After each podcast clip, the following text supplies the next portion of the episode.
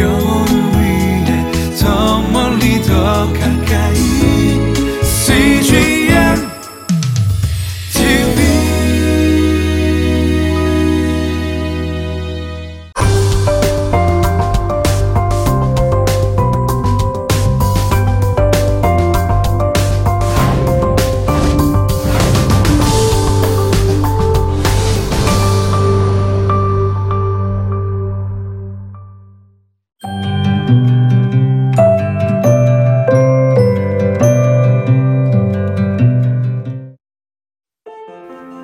룻기 3장 14절에서 18절. 룻이 새벽까지 그의 발치에 누웠다가 사람이 서로 알아보기 어려울 때에 일어났으니 보아스가 말하기를 여인이 타작마당에 들어온 것을 사람이 알지 못하여야 할 것이라 하였음이라 보아스가 이르되 내 겉옷을 가져다가 그것을 펴서 잡으라 하매 그것을 펴서 잡으니 보리를 여섯 번 되어 룻에게 지워주고 성읍으로 들어가니라. 룻이 시어머니에게 가니 그가 이르되 내 딸아 어떻게 되었느냐 하니. 룻이 그 사람이 자기에게 행한 것을 다 알리고 이르되 그가 내게 이 보리를 여섯 번 되어 주며 이르기를 빈손으로 내 시어머니에게 가지 말라 하더이다 하니라. 이에 시어머니가 이르되 내 딸아 이 사건이 어떻게 될지 알기까지 앉아 있으라. 그 사람이 오늘 이 일을 성취하기 전에는 쉬지 아니하리라 하니라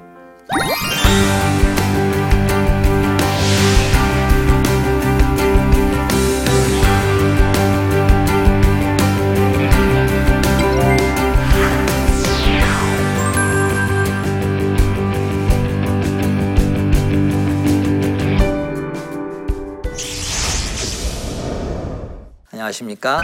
어, 룻기를 섬기고 있는 남성교회 김명국 목사입니다. 룻기가 전체 큰 제목이 모두를 행복하게 한 헤세드입니다.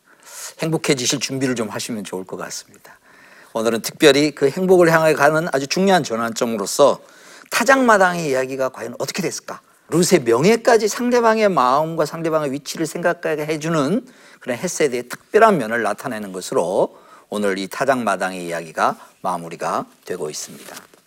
그래서 제7과 룻의 명예까지 지켜주는 특별한 헤세드라고 제목을 잡아봤습니다. 오늘의 전체적인 어, 이야기의 포인트는 타작마당에서 보아스와 룻의 이야기의 결말을 우리가 보도록 하겠습니다.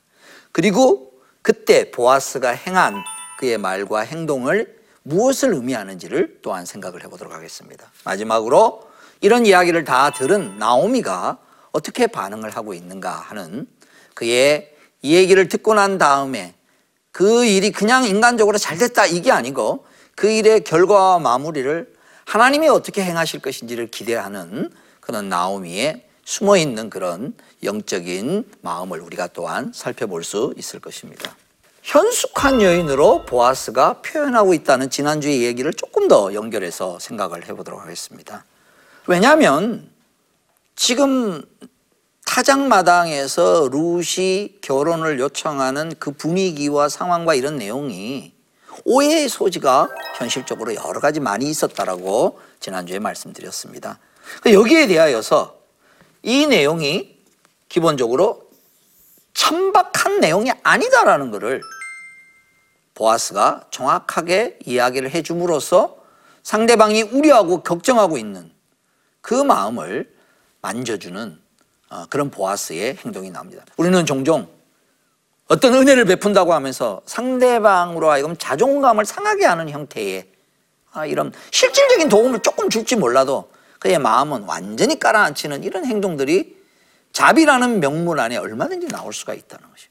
근데 오늘 보아스가 룻에게 보여주는 것은 굉장히 여인에게 줄 수 있는 큰 칭찬의 내용일 겁니다. 여기 오늘 본문을 보니까 온 동네 사람이 당신이 정숙한 여인이라는 것을 이미 알고 있습니다. 그래서 당신이 한 지금의 이 행동에 대해서도 내가 오해 없이 당신의 말을 다 받아들이겠습니다라는 것이 깔려 있는 아주 중요한 내용이 되는 것입니다. 그리고 여기에 또 중요한 표현을 하나 썼습니다. 여기에 어떤 앞으로의 일이 벌어질 가능성이 또 쓱 들어가 있는 표현이 여기에 묘하게 싹 들어가 있습니다.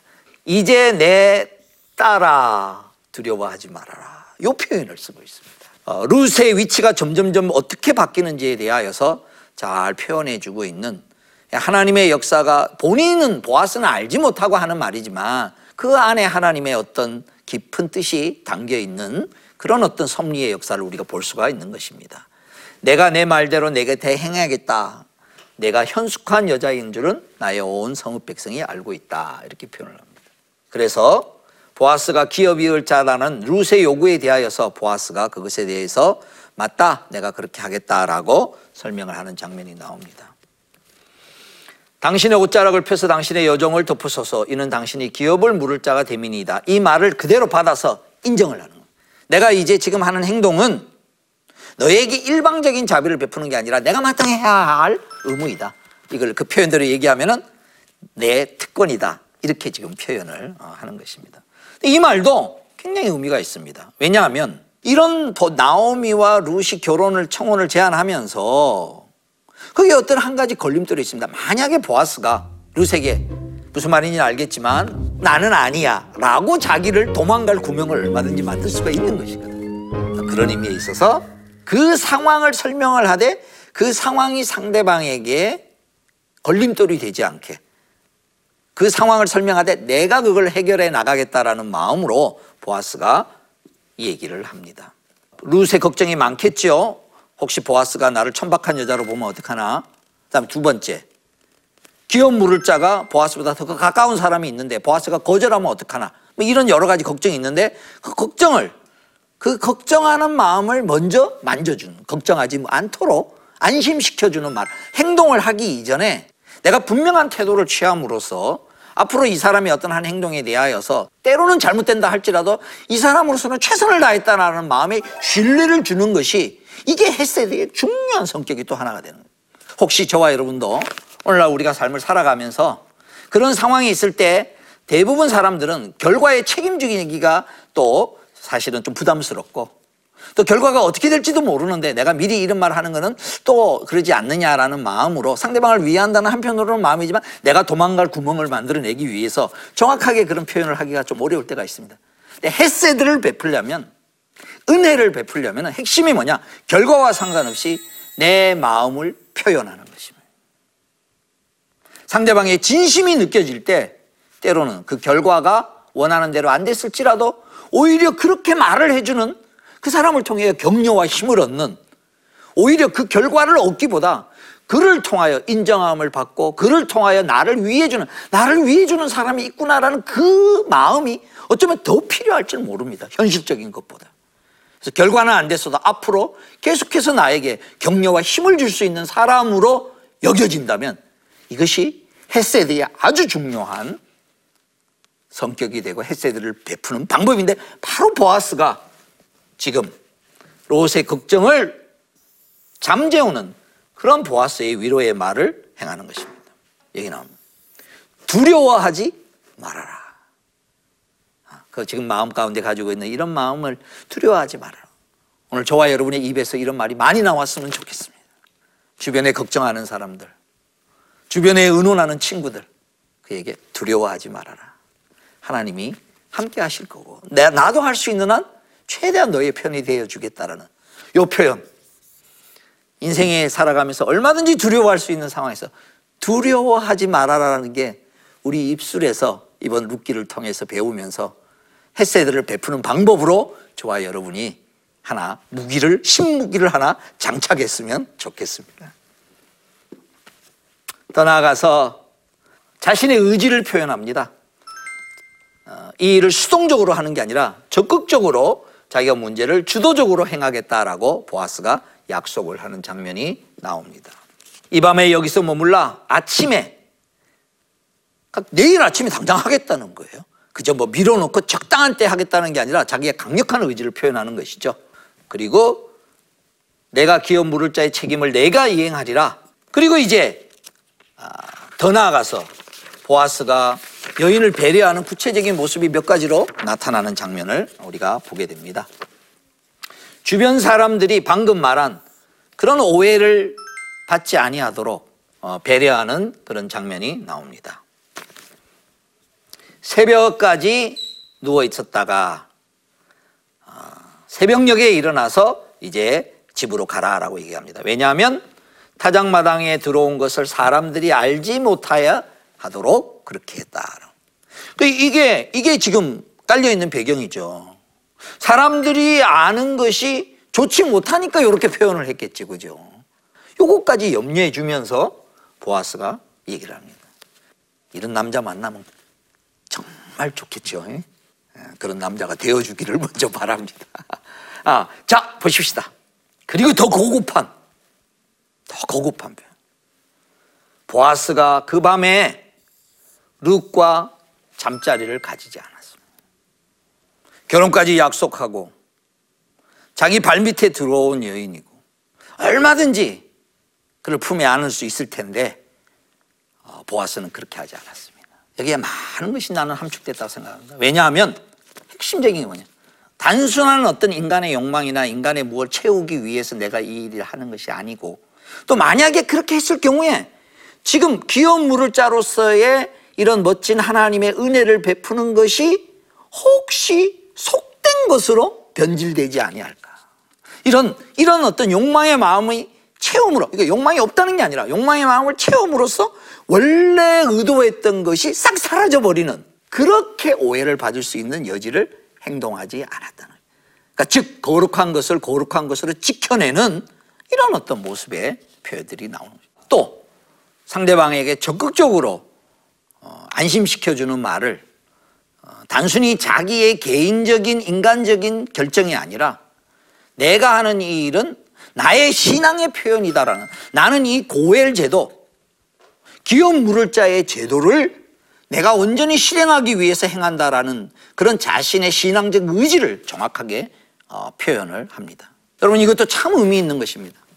내가 어떤 일을 행할 때 때로는 내 마음으로 내가 해주고 싶다라는 데 머무르지 않고 내가 이 일을 하는 이유가 하나님이 그걸 원하시기 때문입니다 라고 표현하는 것이 훨씬 더 어, 내가 해주고 싶다라고 표현하는 것보다 더 성경적일 뿐만 아니라 더 상대방으로 하여금 그 일에 대한 격려와 힘을 얻게 되는 과정입니다.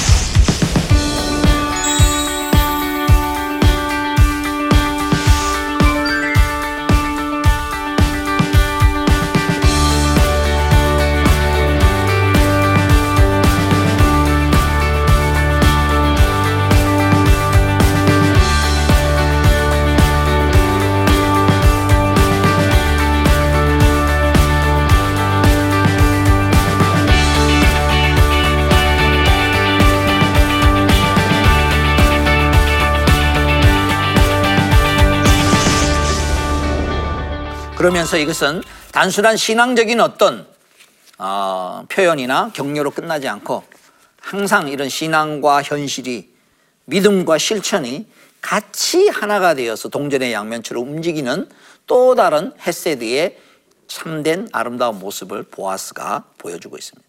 그 이런 모습들을 보면서 어떤 학자들은 그랬어요. 보아스는 하나님을 상징하는 것 같다. 보아스를 통해서 나타나는 그림이 하나님의 이면 저면을 참 다양하게 보여주는 것 같다라고까지 이렇게 표현하는 그런 어떤 어, 분들도 있습니다. 어쨌든 헤세드란 말로 끝이지 않고 현실의 필요를 채워주는 것으로 상대방의 현실의 필요를 채워주는 것으로 같이 연결되어 나간다라는 것을 이제 앞으로 벌어지는 이 상황 가운데 속에서 아주 보아스가 극명하게 나타납니다. 어떤 현실에 그 다음에 어떤 구체적인 제안을 하는가? 먼저 가장 중요한 겁니다. 이게 뭐냐? 의지가 나에게 있다라는 것을 보여줘. 아, 여러분 이거 굉장히 중요합니다. 기회가 되면 하고 안 하면 말고 이게 아니고 의지를 발동시키는 게 신앙생활에 매우 중요한 하나의 적극적인 표현입니다. 어떤 사람이 돈을 빌려달라고 좀 부탁했습니다. 아, 근데 자기 할 일 다 하고 나중에 이렇게 얘기해주면 그 말을 요청한 사람 입장에서는 빌릴 수 있든지 없든지 빨리 얘기를 해주는 것이 얼마나 마음이 조급하겠어요. 그 다음 자기보다 더 가까운 기업 물을 자가 있다. 그러니까 걸림돌이죠. 이 일을 진행하는데. 이 걸림돌이 언급됨으로써 오히려 보아스의 은혜와 보아스가 얼마나 더 적극적인 마음을 가지고 있느냐를 부각시키는 하나의 소품이 되었다는 겁니다. 그 지금 이 일을 진행하는데 보아스보다 더 가까운 기업 물자가 있다는 게 걸림돌인 것 같은데 오히려 이 걸림돌이 있음으로 인하여서 보아스가 더 베푸는 은혜가 얼마나 더 강력한 어떤 내용인가를 드러내는 그런 배경이 되고 있다는 것입니다. 나보다 더 가까운 사람이 있지만 만일 그가 내게 이행하기를 기뻐하지 아니하면 내가 기업 물을 책임이 내게 이행하리라. 그러니까 이런 난관이 있지만 이 난관을 뚫고 어떻게 나갈 것임을 더 이렇게 설명함으로써 그로 하여금 앞으로 더 신뢰함을 가지고 기다릴 수 있는 근거를 마련해 주는 어, 그런 중요한 어, 내용이 되고 있습니다. 오늘 저와 여러분이 때로는 신앙적인 부분에 있어서는 우리의 어, 신앙적 의지와 표현을 강력하게 함으로써 상대방으로 하여금 뭔가 기대할 수 있는 어떤 거리를 만들어주는 역사적 원인을 심는 것이 매우 중요해요. 사람은 기다리려면요. 뭔가 기대가 있어야 기다릴 수 있습니다. 막연하게 기다리라. 아, 이건 물론 의무로 기다릴 수 있지만 이건 참 어렵습니다. 그러나 그 사람의 의지가 강하면 강할수록 그걸 기다리는 마음이 더 강한 거죠. 그러니까 오늘 하나님 안에서 신앙생활 한다는 거는 그저 하나님 해면 좋고 안 하면 안 되고 이게 아니고 내가 왜 기다려야 되는지, 왜 내가 고대해야 되는지 그것에 대하여 분명한 어떤 원인을 심는 그런 모습들을 어, 우리가 보여줄 수가 있는 것입니다. 바로 그게 지금 보아스의 말 가운데 속에서 나타나고 어, 있는 것입니다. 룻이 빈손으로 가지 않도록 무려 여섯 번이나 그러니까 약 오늘날로 환산하면 약 한 26kg 되니까 여자가 26kg 메고 가는 거 이거 쉽지가 않습니다. 완전 분장한 비슷한 그런 어떤 느낌이 들 겁니다. 그러니까 무슨 말이냐? 채워줄 수 있을 만큼 꽉 채워줬다는 거예요. 한 여인으로서 질 수 있을 만큼 가지고 갈 수 있을 만큼 가득 가지고 꽉 채워졌다는 거죠. 그 요, 요런 상황은 굉장히 의미가 있습니다. 왜냐? 너의 어머니에게 빈손으로 가서는 안 된다라고 보아스가 말했다라고 돌아와서 나오미에게 보고를 합니다. 이 말을 들으면서 아마 나오미는 깜짝 놀랐을 겁니다. 보아스의 입술을 통하여서 들려오는 하나님의 말씀입니다. 나오미가 듣기에는. 그러니까 이 일을 뭐 루시 기억을 하고 있는지는 모르겠어요. 왜냐하면 나오미가 그 말을 예전에 동차기 동네로 돌아올 때 이렇게 말을 했었거든요. 내가 풍족하게 나갔더니 여호와께서 내게 비어 돌아오게 하셨느니라. 내가 빈손으로 돌아왔다라고 동네 사람들이 다 이렇게 나와서 나오미를 맞이할 때 나를 나오미라고 하지 말고 나를 말하라고 하셔. 그러면서 한탄하듯이 내가 풍족하게 갔지만 이제 돌아올 때 빈손으로 돌아왔습니다. 그 빈손을 얘기하는 거예요. 그랬더니 하나님은 지금 보아스를 통해서 뭐라고 얘기하냐면 빈손으로 돌아가지 마라. 룻을 통해서 지고 가는 가득 가져갈 수 없을 만큼 가득 채워주는 그런 보리를 여섯 대나 이렇게 데워주는 그래서 룻이 그걸 가지고 온. 이 보고를 받은 아마 나오미는 아주 영적 전율을 아마 느꼈을 것입니다. 저와 여러분의 인생의 과거를 이제까지 돌아온 걸 한번 생각을 해보세요. 때때로 저와 여러분의 영적 전율이 좀 필요합니다. 근데 있을 겁니다. 틀림없이 있을 겁니다. 내가 하나님 앞에 결단했던 그래 그때 얘기해 놓고 잊어버렸던 기도 제목들이 어느 날 어느 시기에 보면 그게 이루어진 것을 깨달을 때 쫙 오는 그 하나님 임재하심에 하나님이 나를 붙들고 그의 날개 아래 인도하고 있다라는 것의 영적 감각을 회복하는 일이 이 룻기 강의를 통해서 저와 여러분에게 있었으면 참 좋겠습니다. 그래서 나오미가 손수 담아주었다. 보아스가 손수 담아줬지만은 지금 루키를 통해서 하고 싶은 말은 뭐냐? 하나님이 손수 보아스를 통해서 담아주고 있는 것이다. 하나님이 나를 빈손으로 돌아오게 했다라고 그러는데 하나님은 뭐라고 했냐면 아니다. 내가 빈손으로 돌아오게 한 것은 너로 하여금 내가 채워주기 위해서 너를 비우게 한 것이다. 오늘 저와 여러분의 삶 가운데 하나님이 비우시게 했으면 하나님이 채우실 것입니다. 그 하나님의 채우심이 보아스를 통해서 진행되고 있는 것을 우리는 이 사건의 헤세드를 베푸는 이 마지막 타작마당의 모습에서 우리가 잘 볼 수 있습니다. 나오미가 이 얘기를 들으면서 희망을 가졌다는 거예요. 아, 저는 이거를 뭐라고 표현하냐? 영적 기대라라고 생각합니다. 현실이 가능한가 불가능한가를 뛰어넘어서 소망을 가지고 있지 않는 사람은 그의 삶 가운데 속에서 미래를 향하여 나가기가 매우 어렵습니다. 소원과 소망은 다릅니다. 소원은 내가 원하는 것을 바라지만 그것이 된다는 확신이 없는 겁니다. 소망은 똑같이 내가 원하는 것을 바라지만 근데 그것이 하나님이 원하시는 뜻이기에 하나님의 방법으로 하나님의 때에 하나님이 이루어 주실 것이다라는 약속에 근거한 마음의 기대를 가지는 것입니다. 이 영적 기대가 나오미가 가질 수 있게 되었다는 거예요.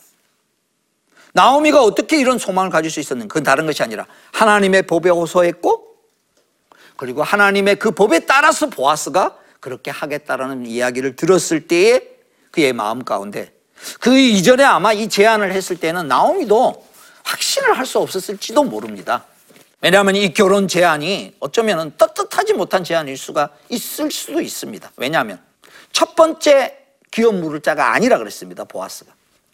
아마 그러니까 제가 보기에는 나오미가 대낮에 나오미가 보아스를 찾아가서 우리 집안의 기업 물자가 당신이지 않습니까? 라고 요청을 하지 아니하고 이 타작마당에 이 방법을 택했을지도 모르겠습니다.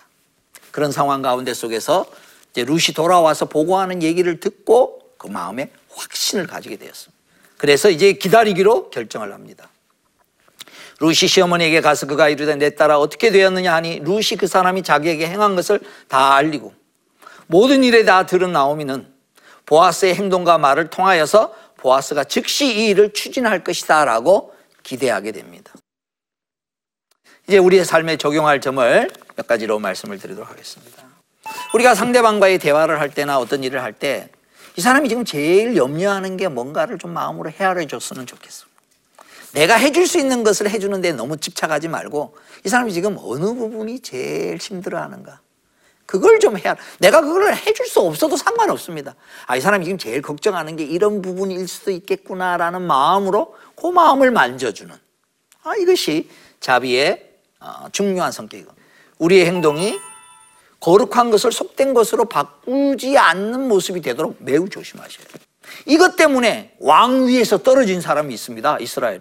사울이 아말렉 족속을 철하고 난 다음에 거기 있는 것들을 다 진멸시키라는데 좋은 것들을 남겨놨다가 나중에 당신은 왕에서 안 되겠습니다라고 사무엘을 통해 얘기해. 그 이유가 뭐냐? 하나님은 이스라엘 백성이 애굽에서 나올 때에 아말렉 족속이 제일 먼저 이스라엘 백성을 공격한 사람들이에요. 그래서 하나님을 대적하는 사람들은 하나님께서 반드시 앞으로 두고두고 모든 역사 세대 가운데 속에서 이렇게 반드시 진멸한다. 라는 그런 사명이 있는 그런 진멸하도록 사울에게 그 사명을 줬는데 사울은 그거를 약탈 전쟁으로 바꿔놓고 말았단 말이죠. 한, 한 다른 민족을 한 부족이 가서 쳐가서 그저 빼앗는 그 당시 일반적인 그런 어떤 전쟁으로 하나님이 정하신 그런 사명을 밑으로 탁 땅으로 끌어내려 놓은 상황이라. 오늘 저와 여러분의 삶의 모습 가운데 속에서 거룩한 것을 속된 것으로 바꿔놓지 않도록 어, 우리의 삶의 어떤 행동들이 하나님이 정하신 이런 어떤 모습을 지니고 있구나라는 것을 우리가 드러내며 나아가는 그런 자리로 이룰 수 있기를 바랍니다. 오늘의 이 말씀을 마무리하면서 한 가지 꼭 부탁의 말씀을 드리고 싶습니다. 룻기를 여기까지 제 7강까지 했는데 앞으로 3강 정도밖에 남지 않았습니다.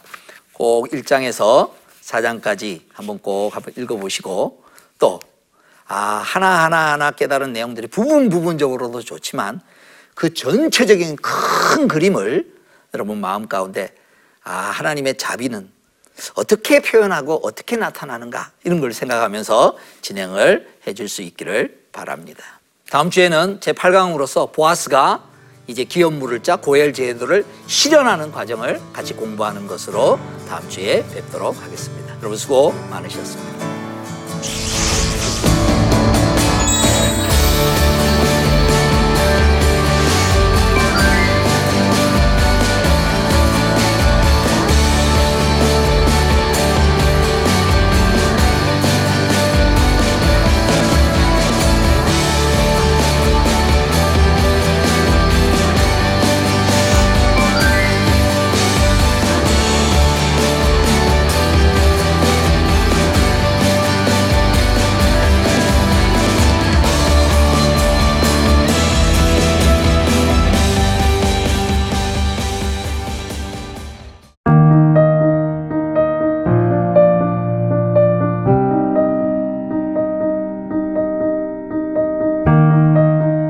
대학교 2학년 때 참석했던 수련회에서 자비량 선교사로 섬기겠다 서원했던 서종경 집사님.